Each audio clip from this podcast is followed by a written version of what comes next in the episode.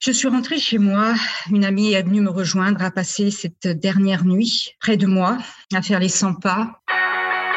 J'ai chuté. J'ai pris appui sur un, sur un, morceau de bois et ce morceau de bois-là a, craqué. Ouais, je m'en souviens comme si c'était hier. C'est un jour euh, en plus auquel je pense relativement souvent. Euh, là, ça va faire 10 ans. Bienvenue dans Deuxième Vie, le jour où tout a changé, ce podcast qui va vous marquer. C'est le 29e épisode aujourd'hui, j'ai le plaisir de recevoir le témoignage de Cindy Nicolas. Le 22 octobre 2017, Cindy participe à Lyon à un atelier TCH, transcommunication hypnotique, initié par le docteur Jean-Jacques Charbonnier, médecin, anesthésiste, réanimateur, devenu le spécialiste français des expériences particulières vécues par celles et ceux qui ont connu une expérience de mort provisoire, une EMP. Il a dirigé plusieurs thèses de doctorat en médecine sur ce sujet qui valide son hypothèse avant-gardiste de conscience intuitive délocalisée. Selon lui, cette forme de conscience particulière serait accessible en utilisant les techniques d'hypnose. C'est ce qui va se passer pour Cindy. Elle va vivre l'expérience qui va bouleverser son existence. En quelques minutes, elle se retrouve hors de son corps, plongée dans une autre dimension. Après l'expérience, cette professeure d'éducation physique et sportive décrit précisément ses contacts avec des êtres disparus, des proches. Le récit de ses ressentis, la force des détails de ses visions, la précision des messages, elle le raconte dans son livre La vie là-haut aussi, coécrit avec Christophe Coste. Trois ans après, elle a accepté de nous livrer son témoignage et de revenir sur ce jour qui a changé sa vie.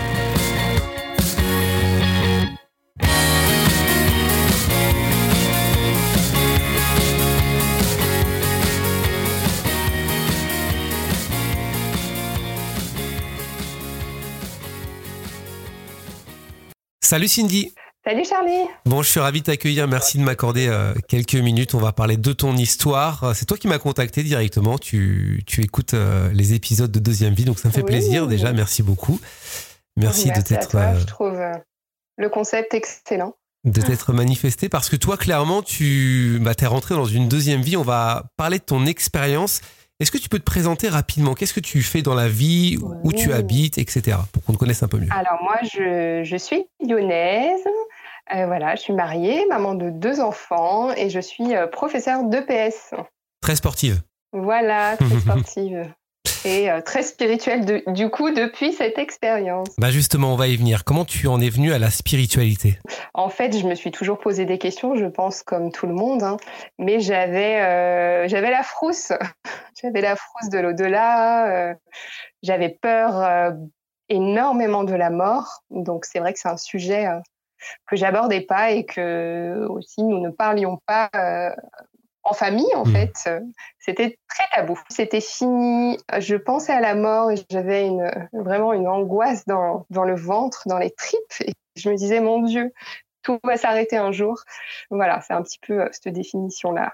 Et aujourd'hui, tu as complètement changé ta vision par rapport à la mort. On va comprendre pourquoi dans un instant. Tu as vécu une expérience, euh, ce qu'on appelle une TCH, c'est ça, une transcommunication hypnotique? Hypnotique. Dis-nous tout, c'est quoi? Exactement. Alors, j'ai vécu cette expérience euh, le 22 octobre 2017. Hein, je me rappelle de cette date comme jour d'anniversaire, du coup. Euh, donc, en fait, c'est un atelier. Euh, c'est le docteur Jean-Jacques Charbonnier. Donc, je ne mmh. sais pas si tu connais. Grand spécialiste des, des expériences de mort provisoire. Mmh. Donc, c'est un médecin anesthésiste réanimateur. Et donc, il a créé ce concept en 2014 euh, donc le but de la TCH, c'est de réduire euh, l'activité cérébrale, je parlais un peu scientifique, afin que, la conscience euh, intuitive extraneuronale, c'est-à-dire la conscience élargie, puisse se manifester. Donc c'est une conscience dissociée du temps et de la matière. On est un peu en mode hyper conscience. Voilà, donc en gros, pour faire simple, il nous met dans un état d'hypnose, de, conscience modifiée. Et, euh, et, là euh, se passe le grand voyage pour euh, certaines personnes. Donc la TCH permet d'apaiser les, souffrances du deuil ou les angoisses de la mort, dans mon cas. on peut aussi vivre lors de ces ateliers des soins énergétiques, des visions du futur, des contacts avec les défunts et avoir des renseignements aussi sur notre chemin de vie et voilà, et vivre une expérience spirituelle plus ou moins forte. C'est toujours dans ce contexte de peur de la mort que tu l'as contacté, ce monsieur? Alors j'avais vu passer sur les réseaux, voilà, ces ateliers en, avril 2017. Et bon, je suis quelqu'un de très curieuse. J'aime les expériences avant tout, peu importe lesquelles. Voilà. Et puis j'écoute ma petite voix aussi. Et, et ce jour-là, j'ai vu, j'ai eu une notification avec cet atelier sur Lyon. Et je me suis dit, tiens, ça m'intrigue, ça m'intéresse, sans vraiment savoir où est-ce que j'allais aller. Et, finalement, je me suis inscrite suite à cette notification et go, six mois plus tard, hmm. je vivais l'expérience. Ouais, c'est vraiment par curiosité que tu as, contacté ce, ce monsieur. Comment ça se passe, euh, cette expérience, cet atelier? Tu, tu y arrives euh, de façon détendue? Tu es, assez stressé? Tu te demandes ce qui va se passer? En fait, c'était très bizarre parce que la veille, j'avais en moi la sensation que j'allais vivre un truc de fou, bizarrement. Donc le matin, j'étais super excitée. Euh, en plus, je bois trois cafés. C'est pas dans, mes habitudes de boire des cafés. Je me dis, il faut pas que je m'endorme. Je sais pas pourquoi je me dis ça. Et, euh, quand j'arrive sur l'atelier, euh, Marc Lebal, celui qui présente euh, un peu ce qui va se passer, nous, nous dit bon alors il faut pas boire de café. et je me dis mince, tout ce qu'il fallait pas faire, je l'ai fait en fait. Avoir des attentes trop élevées, j'en avais parce que je, je sentais que j'allais vivre quelque chose. J'avais ce pressentiment. Et, euh, et, voilà, je suis dans un état euh, d'excitation, euh, de curiosité, de joie aussi, et d'envie de vivre une expérience en fait. Et comment ça se passe concrètement quand tu arrives justement? Alors quand on arrive, on est environ une quarantaine, 40-45, je sais plus. Il y a des fauteuils rouges, on est espacé, on met un masque sur les yeux, euh, une couverture parce que la température du corps euh, diminue sous hypnose. Et, euh, et, on a un, casque. Voilà, on est tous reliés à la bande son et à la voix de Jean-Jacques Charbonnier. Et voilà, et l'atelier commence. Bon, avant ça, il y a une petite conférence, on va dire, du docteur qui nous explique son concept, voilà, sa, théorie, comment il en est venu à, à créer ce genre de, de protocole. Et après, c'est parti. voilà, on se, on y va. On fait un égrégore. Donc, je ne sais pas si tu connais les égrégores. Donc, en fait, on est en cercle et euh, on se prend par la main, donc avec tous les participants, et euh, un petit peu pour protéger euh, cette séance. chacun bah, pose ses intentions dans son cœur. Et, voilà. Et après, on s'assoit et c'est parti. À ce moment-là, tu t'es pas dit bon, euh, ouais, il va rien se passer ou t'étais vraiment euh, à fond dedans Alors sur le coup, j'ai euh, une fois dans mon siège, je commence à entendre la voix et, je commence à avoir le, cœur qui bat. Mais bon, je me connais, je suis sportive, qui bat comme comme une compétition d'athlètes. Ah Honnêtement, je suis, je suis vraiment à 180 facile de pulsation. Ah oui, mais ça peut être le stress à ce moment-là ou... en fait. Ouais, t'as peur, ok. Alors, je pense qu'il y a peut-être le stress, peut-être je sais pas, il n'y a pas d'explication. J'ai un sentiment de peur et de, ouais, de, différents, divers sentiments mélangés. Et d'un coup, euh, je me sens projetée de mon corps, en fait. C'est-à-dire j'ai une partie de moi qui sort de mon corps. Trois ans après, j'ai fait, euh, j'ai lu énormément de bouquins et je comprends euh, ce qui s'est passé en fait. Cette conscience, euh, bah, du coup, intuitive extra-neuronale qui voyage, hein, qui va dans une autre dimension en fait. Tu as ton corps physique qui, qui est là, assis dans ton siège, mais tu as quelque chose qui part en fait, qui part dans, voilà, dans cet ailleurs. Et donc, je ressens à la fois mon corps dans mon siège, mais je ressens le double de moi qui est projeté dans l'univers euh, parmi les étoiles. Il fait sombre alors que c'est 14h30 euh, l'après-midi et je, me retrouve dans l'univers. Alors, je ne sais pas si tu veux que j'enchaîne sur mon expérience tout de suite. Moi, je suis, moi, je suis, je suis. Euh, du coup, je, t'écoute. J'essaie d'imaginer la, scène et de me, de me, projeter. Quand tu te dis, je me retrouve dans l'univers, vraiment, c'est, la vision que tu as à ce moment-là. Tu es vraiment plus dans ton corps. C'est ça. À ce moment-là, je suis dans l'obscurité. Euh, je suis en train de voler. Voilà. J'ai bon, j'ai l'habitude dans mes rêves de, je sais pas si ça t'arrive toi, mais euh, moi de, voler, c'est quelque chose que je fais, euh, que je fais régulièrement. Oui, là, ça s'apparente à, à, un rêve. Quand tu parles de voler, on peut se dire c'est un rêve. Mais tu es conscient, tu penses Néanmoins, j'ai euh, cette sensation d'être encore plus consciente. Que, que là, que tu vois ce qu'on est en train de parler, en fait. Je suis hyper consciente du truc. Donc, je vole, je me retrouve dans cette galaxie à une vitesse incroyable. Euh, et, je traverse un tunnel en fait. Et au fond de ce tunnel, il y a une lumière euh, très lumineuse. Et je suis attirée par cette lumière. Donc je traverse le tunnel à, toute vitesse et je me retrouve à la sortie de ce tunnel sur un banc. Euh, dans une certaine atmosphère, on va dire, de brouillard. Et je suis assise là et j'attends sur le banc. Et là, c'est le deuxième sentiment où, j'ai peur, en fait, parce que je me dis, ah, mais je suis où Toute seule, dans le brouillard?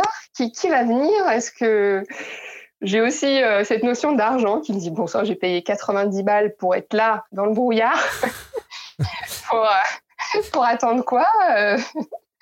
Et d'un coup, en fait, j'ai mon grand-père qui arrive, et va décédé, hein, mais vivant aujourd'hui, je le dis, qui arrive sur son vélo il arrive vers moi et il me dit monte ma Didi, je vais te faire visiter le paradis. Donc déjà ma Didi, c'est mon petit surnom. Euh, il y avait longtemps que je l'avais pas entendu. Donc là ça me ça me bouleverse. Je ressens immédiatement un amour euh, inexplicable et donc je monte sur son vélo. Bizarrement euh, petite, il m'emmenait sur son vélo et, et, je me retrouve un peu avec cet aspect comme si j'avais 10 ans en fait. Et euh, je suis derrière son vélo et, euh, et on part, en fait, on part visiter. Et là, je me retrouve dans un endroit euh, merveilleux, en fait. Il n'y a pas de, de mots tellement que c'était euh, lumineux, euh, avec des couleurs beaucoup plus lumineuses que les couleurs qu'on peut voir ici. Hein. C'est, c'est bizarre ce que je te dis, mais le vert était plus vert, le jaune était plus jaune, tout était plus, plus, plus. Et, et l'amour surtout était plus, plus, plus. Et donc on y va et je vois ma grand-mère euh, trop trop trop belle, rajeunie, euh, qui me dit euh, waouh mais t'es venue en fait, ma chérie. j'ai le sentiment en fait que j'étais attendue. C'est assez bizarre, mais j'ai pas du tout l'impression de les avoir dérangés. Je vois mon oncle qui était mort, bah, le pauvre alcoolisé chez lui. Hein.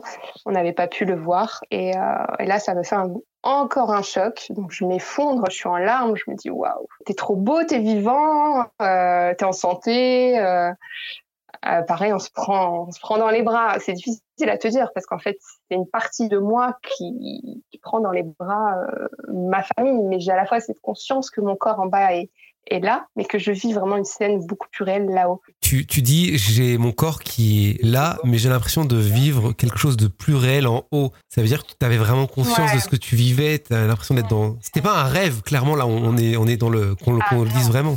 Alors, non.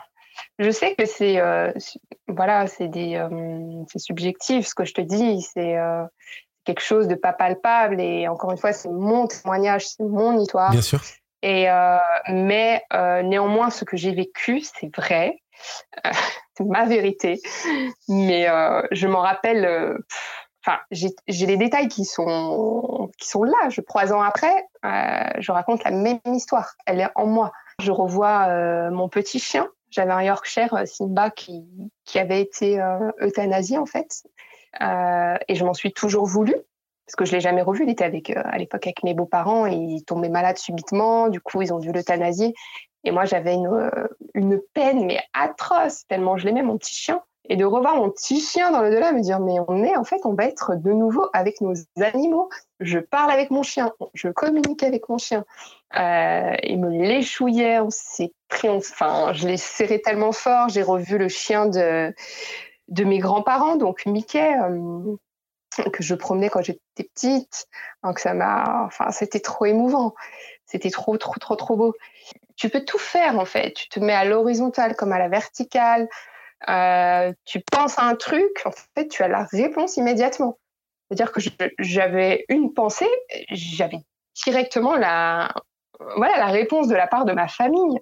Un truc qui est très incroyable et que j'ose raconter euh, maintenant et ouvertement et qui pour moi donne de l'espoir, c'est-à-dire que mon oncle n'a jamais euh, eu d'amour sur Terre. C'est-à-dire qu'il s'est jamais marié, il est mort à une cinquantaine d'années, euh, je l'ai toujours vu tout seul. et là, je le vois aux côtés d'une femme. Donc dans ma tête, je me dis, c'est qui cette femme? Je la connais pas en fait. Et donc, il me répond, c'est ma femme, Brigitte. Il me donne un nom. Hein. Et je vois un petit garçon à côté d'eux. Pareil, je me dis, non, mais c'est qui celui-là? Je... enfin, Il fait pas partie de ma famille, entre guillemets. Je... C'est pas quelqu'un que j'ai perdu ou un cousin ou quoi que ce soit. Et il me dit, c'est notre fils, euh, Arthur. Il était très beau d'ailleurs. Et, euh...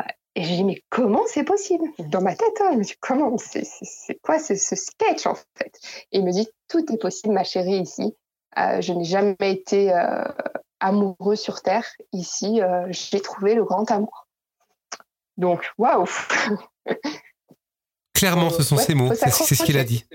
C'est clairement ce qu'il m'a dit. Et bizarrement, cette dame, même si je ne l'ai pas connue sur Terre, et Arthur aussi, du coup, j'avais cette sensation qu'on s'aimait, tu vois. Donc on visite, je vois des cascades euh, merveilleuses, euh, on marche sur l'eau. Il n'y a pas de, ça c'est trop bizarre cette sensation. Ton discours, ce que tu me racontes, euh, peut nous faire penser aussi à. D'ailleurs, j'avais fait l'interview de, cette dame Nicole qui nous parlait d'une expérience de mort imminente où elle racontait que ah elle était à, deux doigts de mourir après un accident et qu'elle avait vécu ce, ce moment où justement elle était, euh, elle voyait des, êtres au loin de lumière et surtout elle parlait de cet amour qui était inconditionnel, que tout était euh, coloré. C'est un peu ce que, c'est un peu ce que tu, ce que tu décris. En... Ouais, c'est vrai que c'est tout, tout, tout basé, tout basé sur l'amour. Et, du coup, le, je l'ai rapporté avec moi. Dieu merci. Mm. C'est ça qui est beau. Donc, euh, une fois la visite faite, pour continuer mon expérience, euh, je sens en fait que le ton euh, devient plus important. Donc là, mon parrain me dit Tu es venu. Bon, bah, je ressens qu'ils étaient hyper heureux de me revoir, moi aussi. Il me dit Ta mission sur Terre, c'est d'utiliser tes mains. Donc, tu vas guérir avec tes mains. Et là, dans ma tête, Bon, déjà, le mot mission, il te fait un peu, un peu flipper, tu vois, ça fait un peu, tu dis waouh. Et, euh, il me dit, tes mains sont en or, tu, tu vas guérir. Là, j'ai ma grand-mère qui me, qui me prend par la main et je sens que mon corps monte en fait très haut, à une vitesse incroyable, à un étage supérieur. Et là, je me retrouve aux côtés de la Vierge Marie et c'est très, très troublant parce que euh, ma grand-mère me dit euh, Tends tes mains et prends la lumière. Et donc là, j'ai la Vierge Marie sur ma droite, ma grand-mère à gauche. Et je sens en fait une lumière des... tourner en fait dans nos mains réciproquement et qui, bah, qui traverse. Et elle me dit, euh, elle me donne des, des, choses à faire, des choses, voilà, des choses à, des personnes à aller voir à telle date, avec des choses très précises en fait. Donc je peux concevoir que, voilà. Euh, ouais, non, mais c'est la question que c'est la question que je vais que je vais te poser euh, maintenant.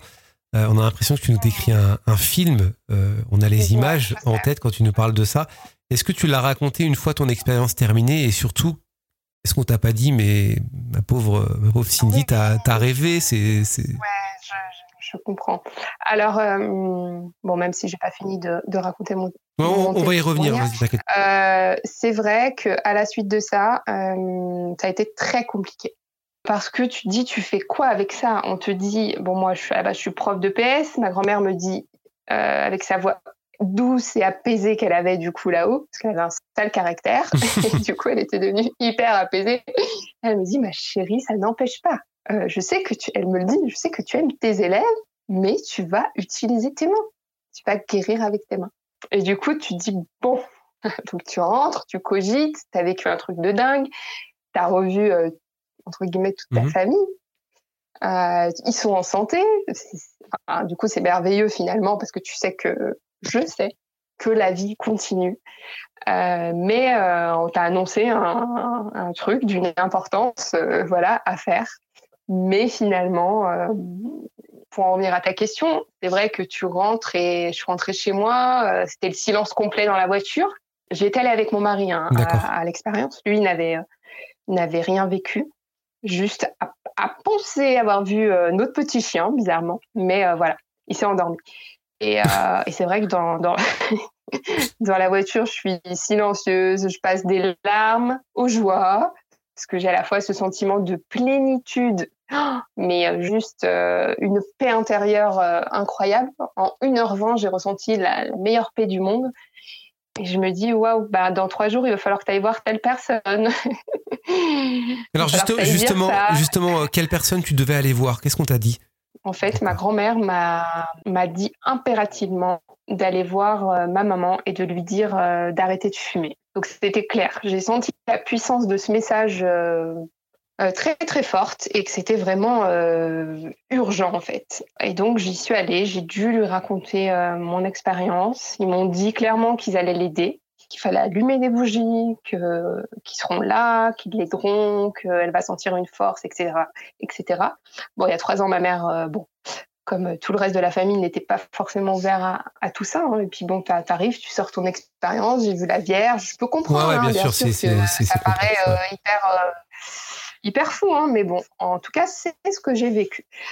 Et bon, bah, ma maman, du jour au lendemain, a arrêté de fumer. Donc c'est quand même, euh, au bout de 40 piges, euh, Ah oui, euh, Ouais. il y a quand même euh, une force là-haut qui est, qui est spectaculaire. Quoi. Ça a été immédiat. hein.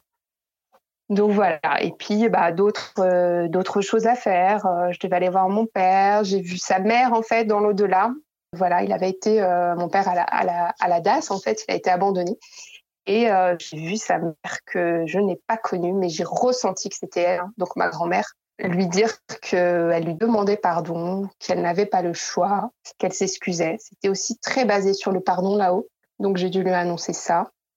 Euh, ce jour-là, euh, c'était fou parce que quand j'ai raconté mon expérience à mon père, donc c'était déjà très dur, hein, parce que de raconter ça à ton père alors que c'est un sujet hyper tabou et puis la religion, on n'en parle même pas en fait. Voir Mhm. Marie, enfin, on vient pas d'une, euh, on n'était pas des religieux dans la famille. hein. Et du coup, mon père m'annonce qu'à 10 ans, il s'est, euh, il a failli se noyer et qu'il avait vu le tunnel, chose que je n'avais jamais su, quoi. Il m'a dit, je te crois.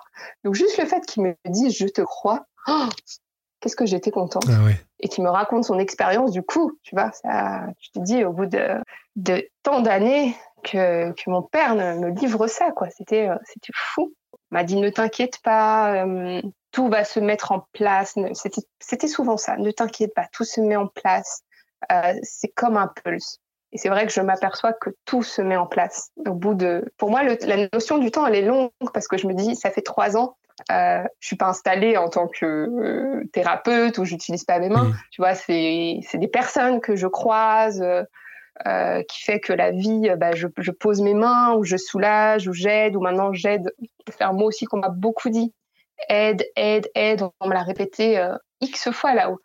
À la fois cette notion d'aide à, outre le fait de poser les mains, mais aide en, en donnant de l'espoir. Mon but aujourd'hui, c'est vraiment de, voilà, d'aider en disant que oui, qu'il y a un après en fait, que ne pas s'inquiéter, que la vie existe encore après. Toi, ça t'a rassuré? Tu te sens comment hein, maintenant par Alors, rapport à la mort? Moi, totalement. Moi, en fait, la mort, c'est un soleil maintenant. c'est juste, en fait, la mort pour moi égale euh, beauté. c'est merveilleux. Égale soulagement, euh, rajeunir, retrouvailles, euh, joie, amour, plus, plus, plus, inconditionnel.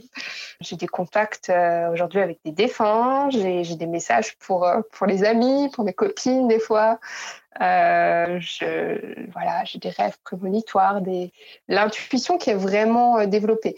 Je pense quand même que je l'avais, qu'il m'était arrivé des Mhm. choses, mais c'était pas en conscience. Il n'y a pas de, de frayeur. Tu parlais de, de messages pour tes copines, pour tes amis. Quel genre de, quel genre de message? L'anecdote, Sabrina elle m'écoutera. Euh, donc mon amie d'enfance, on s'est euh, on s'est retrouvés pour l'enterrement. euh, bah, il y a 12 ans, euh, j'ai assisté à l'enterrement de sa maman. Et ce jour-là, en fait, j'ai pris un fou rire nerveux. Euh, euh, c'est con, hein Ouais, c'est ce que j'allais dire. c'est pas le meilleur moment. Grave. Et du coup, bah forcément, elle m'en a voulu, mais c'était, je sais pas, hein, écoute, c'était un prémisse de, de la vie, là aussi, il y a joie. mais euh, du coup, bah, ça a créé que euh, elle m'en a voulu et on ne s'est plus parlé pendant X années. D'accord. Euh, Jusqu'à ce que euh, le soir même de cette expérience, je, euh, je rêve de, de sa maman et euh, qui insiste vraiment pour que je reprenne contact avec sa fille, euh, qui me dit qu'il faut qu'elle quitte Lyon, qu'elle enfin, qu'elle déménage. Elle me parle même de, bon, bah, de son chéri euh, qu'elle avait, etc. Des choses très précises. Hein. Et, et il fallait que je la contacte le jour de son anniversaire, donc le 24 mars. Donc, je te parle de ça, on était en octobre, fallait que j'attende le mois de mars. Et donc, le 24 mars, je contacte mon amie et, euh, et elle me répond positivement et on se revoit et je lui dis tout ça. Et, et voilà, et aujourd'hui on, on, se reparle. euh, Sa maman vient souvent hein, pour euh, donner des petits coups de pouce comme ça euh, pour la famille. J'ai une question par rapport à ça. Est-ce qu'il y a des, des précisions apportées par, par la maman, par exemple, de ta copine. Est-ce qu'il y a des précisions que tu as pu leur, euh, lui transmettre et qui se sont euh, avérées vraies, euh, des, des choses, des choses que toi, peut-être, n'étais pas censé savoir et que finalement, tu as su grâce à, à ta rencontre, entre Alors, guillemets, évidemment. Pas forcément avec par rapport à Sabrina, non. Je peux te raconter un, autre phénomène qui m'est arrivé, c'est avec une autre copine, ma copine Yanissa, euh, où je rêve euh, de nous, en fait. Je me retrouve dans, dans un village euh, en Algérie. Je lui décris exactement la scène, hein, les, les façades, comment c'est fait, etc. Et je lui décris qu'on porte des petits matelas. On doit être euh, ouais euh, huit femmes. On rigole aux éclats, on porte les matelas avec euh, voilà. Je lui décris certaines personnes et, euh, et donc je lui raconte ça le 31 décembre, hein, en train de fêter euh, presque la nouvelle année. Et là, elle s'effondre. Elle me dit, tu es en train de me décrire la maison de mon grand-père à tel endroit au bled. Et elle me dit, et tu me parles de ma tante décédée, en fait, qui, pour soigner son cancer, fabriquait des petits matelas et les revendait. Alors, c'était euh, bluffant, en fait. Mmh. Donc, on, on- on s'effondre à la fois de, de- de- de joie et, et d'émerveillement, en fait. C'était euh, c'était incroyable. Voilà. Et puis ça, j'en ai vécu euh, beaucoup avec... euh, bah, suite à ça, j'ai écrit un livre, hein, La vie là-haut aussi, Mhm. en fait, avec le co-auteur, mon co-auteur Christophe Coste, où cet internaute, en fait, m'a contacté une fois que mon témoignage avait été publié sur, euh, sur Facebook, parce que Oui. du coup, j'avais envoyé Voilà, c'est ça, pour, pour résumer, en fait, ton, ton témoignage a été publié après par euh, le docteur Jean-Jacques. Charbonnier sur son compte Facebook. Euh, ça, ça a bien marché. Il a raconté justement euh, sa- ton expérience de transcommunication. Communication hypnotique euh, dans un de ses ateliers. Comment lui, il a réagi quand tu lui as raconté ça? Est-ce que tu faisais partie peut-être des, des cas qui ont le mieux fonctionné, entre guillemets hein, je... Bah, c'est vrai que c'est une expérience euh, voilà, qui, qui a marqué, qui marque encore les esprits, hein, parce que beaucoup de, de personnes me contactent, me, me remercient en fait d'avoir osé témoigner. C'est vrai que c'était plus fort que moi. J'ai vraiment eu euh, cet appel de témoignage, de, de, de dire. Donc, euh, il a beaucoup été partagé. Euh, bah, J'ai aussi, euh, voilà, il y a le magazine Nexus aussi euh, qui m'avait interviewé je me rappellerai beaucoup de, de, son visage en fait. Parce que suite à, à cette, euh, cet atelier, quand nous, entre guillemets, nous revenons dans notre corps, en fait, euh, j'avais tellement peur de tout oublier, je pensais pas que, que c'était impossible de pas oublier. Donc, en fait, je prends les feuilles derrière moi et j'écris, j'écris tout, pendant que les gens témoignent autour de moi, témoignent, et moi, je, en même temps que j'écris, je pleure je ne m'arrêtais pas de pleurer tellement j'étais euh, en hallucination d'avoir revu euh, ma famille en fait. Mm. Et j'écris, j'écris, j'écris et à la fin je lui, je lui lève les feuilles et je lui dis tenez. Et lui en fait il lisait euh, au micro euh, les choses et dans la salle euh, il y a des gens qui étaient émus de, de m'entendre en fait. Et, euh, et, je lui dis je fais quoi moi avec tout ça? Et il me dit bah faites ce qu'on faites ce qu'on vous a dit. ouais. Et donc après c'est là où j'ai j'ai pris la voiture et je suis partie. Et voilà. T'as eu, euh, as eu des contacts après avec, euh, avec ce docteur? Vous en avez reparlé tous les deux? Alors, euh, moi, suite à ça, en fait, j'ai créé un groupe que, sur Facebook, donc le groupe des expérienceurs TCHistes. Et du coup sur euh, discussion sur avant, pendant et après. Donc comment se préparer, l'atelier et l'après, qu'est-ce qui se passe. Ce groupe, c'est vraiment suite à un rêve, deux soirs, deux nuits de suite, j'ai un message, on me dit crée un groupe, aide autour de ce concept. Donc le premier, la première nuit, tu te dis bon t'es zinzin, euh, non tu vas pas créer le groupe. Deuxième nuit rebolote, je me dis, bon, bah, go, hein, je le fais. C'est parti de rien, en fait. J'étais seule, on était 10, et maintenant, on est presque 5000. Et, euh, et voilà, et on échange euh, sur tout ça. Donc, on n'a pas forcément de contact euh, voilà, avec Jean-Jacques Charbonnier. Bon, bah, hein, c'est pas un travail, mais moi, je, je, me sens investie, entre guillemets, par, par cette expérience. Et, Ouais, on sent que c'est une expérience qui t'a qui t'a fortement marqué. Tu racontes tu racontes ça comme si bah, comme si tu l'avais vécu hier, alors que c'était il, y a trois ans. C'était c'était quoi en 2017 2017, ouais, octobre 2017. C'est vraiment l'expérience de ma vie. Hein. Euh, c'est ce que je dis. Bon, c'est merveilleux d'avoir des enfants. C'est, euh, tu vois, accoucher, c'est une super expérience. Enfin, mais cette expérience est. Euh, bah, cette expérience d'accouchement, je, te la laisse. Hein, je, je, vous la laisse volontiers. non, mais on dit toujours, voilà, donner la vie, c'est beau, mais, euh, mais, faire une intrusion euh, en étant en vie dans une autre dimension et revenir en, en te disant euh, que tu vas vivre éternellement, ben voilà, le message de ton podcast deuxième vie, il prend tout son sens en fait pour moi. Comment ton mari l'a vécu? Parce que j'imagine que ça te change un petit peu cette expérience-là. Ça change tout. C'est vrai. Alors, je te cacherai pas qu'il y a eu des gros bas. Ça, de toute façon, aujourd'hui, on en parle. Voilà, ça a été très compliqué parce qu'en fait, tout change. Absolument tout, parce qu'en fait, tu, euh, il y arrive un moment où je me suis isolée, euh, je me suis éloignée de, de nos amis parce qu'ils ne m'intéressaient plus. les discussions matérialistes ne m'intéressaient plus. j'ai eu d'autres loisirs, j'ai eu d'autres lectures du coup, je faisais moins de sport, euh, j'avais besoin de me reconnecter euh, énormément à la nature. J'ai arrêté de manger de la viande. Tout, tout change en fait. Même au travail, euh, enfin, tu deviens quelqu'un d'autre. Et même toi, ça te perturbe toi-même parce que tu te dis waouh, même par rapport à mes enfants, la famille te reconnaît plus. Ça aussi, c'est dur. ils se disent mais où c'est qu'elle est allée? Bon, on m'a parlé de secte, hein, clairement. Ah, ok. Faut, faut, faut, faut, employer les mots comme ils sont. Euh, où t'es allé, qu'est-ce que tu fais, mais euh, t'es devenu zinzin, euh, euh, tu, tu penses qu'à méditer, parce qu'en fait, quand je médite, euh, je vis, il m'arrive de retoucher un peu ce, cet amour inconditionnel, tu vois, dans un état de conscience modifié, même en méditation, c'est presque palpable. Parfois, ça l'a été. Tu te recentres, tu ressens cet apaisement, euh, du coup, bah, j'appréciais énormément aller dans les églises. Donc, euh, mes sorties, c'était euh, aller dans les églises aussi. Alors que la religion, avant, tu disais la religion, c'était un peu tabou, quoi. Alors, fou, totalement tabou. Hein. nous, pas de baptême. déjà, je suis pas mariée à l'église. non, non, non. Chez moi, on parlait pas de, de religion. Néanmoins, cette, ce petit truc pour la Vierge Marie, tu vois, je sentais sa douceur, euh, je sais pas, elle m'avait toujours attirée. Donc euh, aujourd'hui, elle fait partie de de ma vie. J'ai beaucoup de respect, euh, voilà, pour bah, pour Marie, pour pour le Christ, voilà, c'est des personnes qui ont existé et, et c'est surtout en fait au-delà de la religion, parce qu'on peut se dire bon, voilà, la religion, ça met des barrières, ça fait des, des clans, etc. C'est surtout cet amour en fait tu vois, j'associe Marie vraiment à l'amour que, que j'ai ressenti, que je ne retrouve pas sur Terre.